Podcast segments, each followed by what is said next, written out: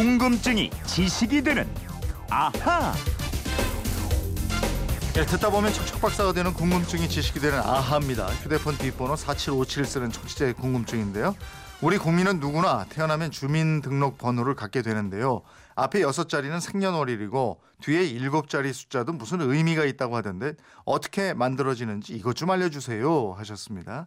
예, 그동안 주민등록번호가 유출돼서 말도 많고 정말 탈도 많고 이랬는데 뒷자리 번호가 어떻게 만들어지는지 김초롱 아나운서와 함께 알아보도록 하겠습니다. 어서 오십시오. 네, 안녕하세요. 김초롱 씨는 주민등록증 처음 받아들었을 때 어떤 생각, 어떤 기분 들었습니까? 아, 이제 모든 곳에 다 갈 수가 있겠구나. 이런 생각을 하면서 행복해 했죠. 모든 곳이라 하면 어디를 얘기하는 거예요? 어른들만 갈 수 있는 그런 것들 있잖아요. 그러니까 딱 꼬집어서 어디입니까? 그게? 아이, 뭐, 이- 그렇죠. 있죠. 예.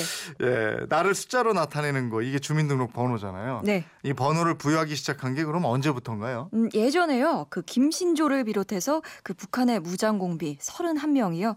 이 청와대를 폭파하겠다. 이러면서 넘어온 사건이 있었습니다. 네, 그렇죠. 예, 이름하여 121 사태죠. 이 1968년 1월에 벌어진 일인데요. 이 사태 이후에 정부가 결심을 했어요. 안 되겠다. 간첩하고 국민을 식별하기 위해서는 주민등록번호를 부여하자. 네. 그렇게 해서 그해 11월에 처음으로 주민등록번호랑요, 이 주민등록증을 발급하기 시작했습니다. 아, 1968년 11월 그해 네. 주민등록번호하고 주민등록증 이게 발급됐다. 예, 그렇습니다. 우리 사회를 교란시키기 위해서 내려온 게 이 무장간첩 간첩인데 이 간첩 때문에 만들어진 주민등록 번호 이게 나중에 이제 막 유출되고 이러면서 큰 혼란 겪게 만들었잖아요. 그렇죠. 간첩은 뒤늦게 목적을 달성했나요? 이렇게 되면 그렇게 되나요? 어, 뭐 시간이 좀 많이 걸리긴 했지만 네. 그런 셈이기도 할 것 같네요. 그러면 그 전에는 개인에게 주어진 번호가 없었다는 건가요? 그 전에도 있기는 있었어요. 네. 이 주민등록번호의 기원이 1962년에 제정됐던 주민등록법인데요. 이 법에 따라서 주민들은 시나 도에서 발행하는 시민증 또 도민증을 발급받았습니다. 네. 그런데 이 서울시에서 받은 사람이 부산시에서도 받을 수 있다고 해서요. 이게 제대로 시행되지 않았다고 해요. 음. 그러다가 1.1 사태가 터지면서 이 전 국민에게 일괄적으로 적용하는 주민등록번호가 부여되기 시작한 거죠. 네. 그러면 그때부터 지금과 똑같은 형태의 번호가 부여된 겁니까? 앞에는 생년월일이고 또 뒤에 일곱 자리 되는 숫자 있고 이렇게요? 네, 지금은 그런데 예전엔 아니었습니다. 그러니까 지금은 또 13자리 숫자인데요. 당시에는 주민등록번호가 12자리였어요. 네. 그러니까 우리나라에서 처음으로 주민등록번호랑 주민등록증을 발급받은 사람 당시 박정희 대통령이었습니다. 어. 이 주민등록번호가요. 참 이 좋은 숫자 많아요. 네. 110101에 100001. 아, 그랬어요? 많죠? 네. 예. 그리고 2호 발급자가 유경수 여사였는데 네. 이분도 번호가 참 좋았습니다. 어. 110101에 200002였어요. 어. 그러니까 앞에 여섯 자리는 지역을 나타내고요.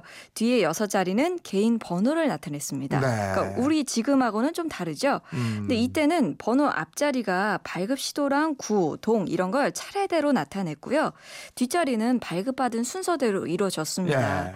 그리고 이 주민등록증의 형태가 지금하고는 달랐어요. 지금은 플라스틱으로 카드처럼 돼 네. 있는데 예전에는 그 비닐 코팅을 했었어요. 어, 저도 처음 받을 때 비닐 코팅된 거 받았어요. 저희 어- 어머니도 네. 예전 주민등록증 갖고 계신데 그렇게 돼 있더라고요. 처음에는 좀 달랐네요. 예. 그럼 지금처럼 된 건 언제부터예요? 이게 1975년부터 시작이 됐습니다. 네. 그때부터 이 경찰관이 무조건 보여달라 그러면 반드시 제시해야 한다는 강제 규정이 더해지게 예. 됐고요. 번호는 지금처럼 앞자리는 생년월일이 붙고 뒤에는 성별하고 출생 지역을 표기하는 13자리로 바뀌게 됐습니다. 음, 오늘 청취자 궁금증은 뒤에 일곱 자리 숫자가 어떤 의미를 갖느냐 이건데 네. 맨 첫 자리는 남녀를 나타내잖아요. 그건 네, 알아요. 예. 맞습니다. 뭐 저나 이재용 아나운서처럼 이 1900년대에 태어난 국민 중에요. 남자는 1번이고요. 여자는 2번으로 시작되는 번호를 갖게 됩니다. 네. 근데 요즘에 2000년대에 태어난 사람들은 남자가 3번이고요. 음, 음. 여자 4번이에요. 음, 그럼 다음 숫자들도 알아보죠. 예, 이 성별에 이어지는 다음 네 자리 숫자, 이 우리나라 전국에 존재하는 읍면 동사무소의 지역 코드 번호입니다. 네. 그러니까요, 내가 태어나서 출생 신고를 한 곳의 코드 번호가 되는데 0으로 시작하면은 서울이고요, 1로 시작하면 부산입니다. 어. 그러니까 이렇게 시도랑 동네를 나타내게 되니까요. 이것만 봐도 내가 어디서 태어났는지 알 수가 있는 거죠. 그렇군요. 예. 그래도 아직 숫자 두 개가 더 남았어요. 그렇죠. 네, 이 숫자들은 뭡니까? 예, 뒤에 지금 여섯 번째 숫자가 있는데요. 즉 뒤에서 보면 두 번째 숫자는 대개 1이나 뭐 2, 3을 잘 넘지 않을 겁니다. 음. 이재용 아나운서도 생각해 보세요. 그렇지 않아요? 어 맞아요. 어떻게 내 번호 봤어요? 못 봤죠.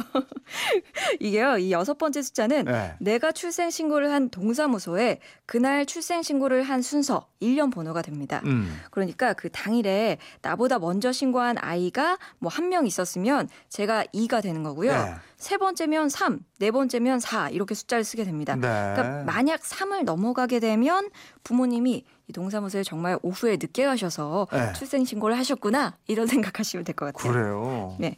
그럼 맨 마지막 숫자는 뭐예요? 이 마지막 끝번호는 주민등록번호가 진짜인지 검증하는 오류 검증번호입니다. 음. 이 앞에 12자리 번호들이요. 정상적으로 조합됐는지를 확인하는 일종의 암호인데요. 음. 이 컴퓨터가 일정한 공식에 따라서 계산해서 나온 숫자예요. 아 그러면 남의 주민등록번호만 가지면 나이하고 생일은 물론이고 어디서 태어났는지 뭐 다 알 수 있네요. 그렇죠. 이게 마음 만 먹으면 네. 어디선가 남이 나로 둔갑해서 내 행세를 할 수도 있는 그런 시스템이잖아요. 요즘요. 네. 그러니까 이런 주민등록번호를 여기저기서 좀 마음대로 수집하다 보니까 유출 사고가 끊이지 않고 있는데요. 그래서 이 정부가요 한 100일 전쯤부터 이 주민등록번호 수집을 금지하고 있습니다. 음. 안전행정부가 조사를 해봤더니 이 개정된 개인정보보호법을 시정하기 전에 주민등록번호를 수집했던 웹사이트가 놀라지 마세요. 약 이거 약입니다. 네. 약으로 5,900곳이에요. 어우 그렇게 많았어요. 예, 이 가운데 18%가 1,059곳 정도가 네. 여전히 주민번호를 수집하고 있는 걸로 나타났습니다. 아니 아직도 그렇단 말이에요. 그렇죠. 이 그동안 개인정보가 너무 많이 유출돼서 개인정보가 아니고 공용정보다 이런 말도 있었는데 지금부터라도 관리를 더 철저히 좀 해야 되겠네요. 네. 예.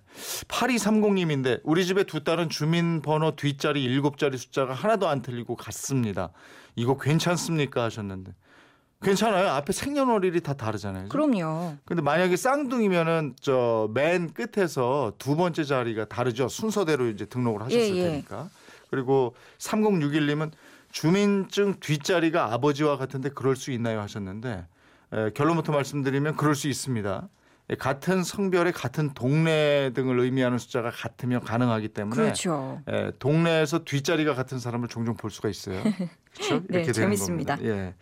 4757님 덕분에 또 주민등록번호 뒷자리 어떻게 만들어지는지 같이 알 수 있었습니다. 주유권 보내드리겠고요.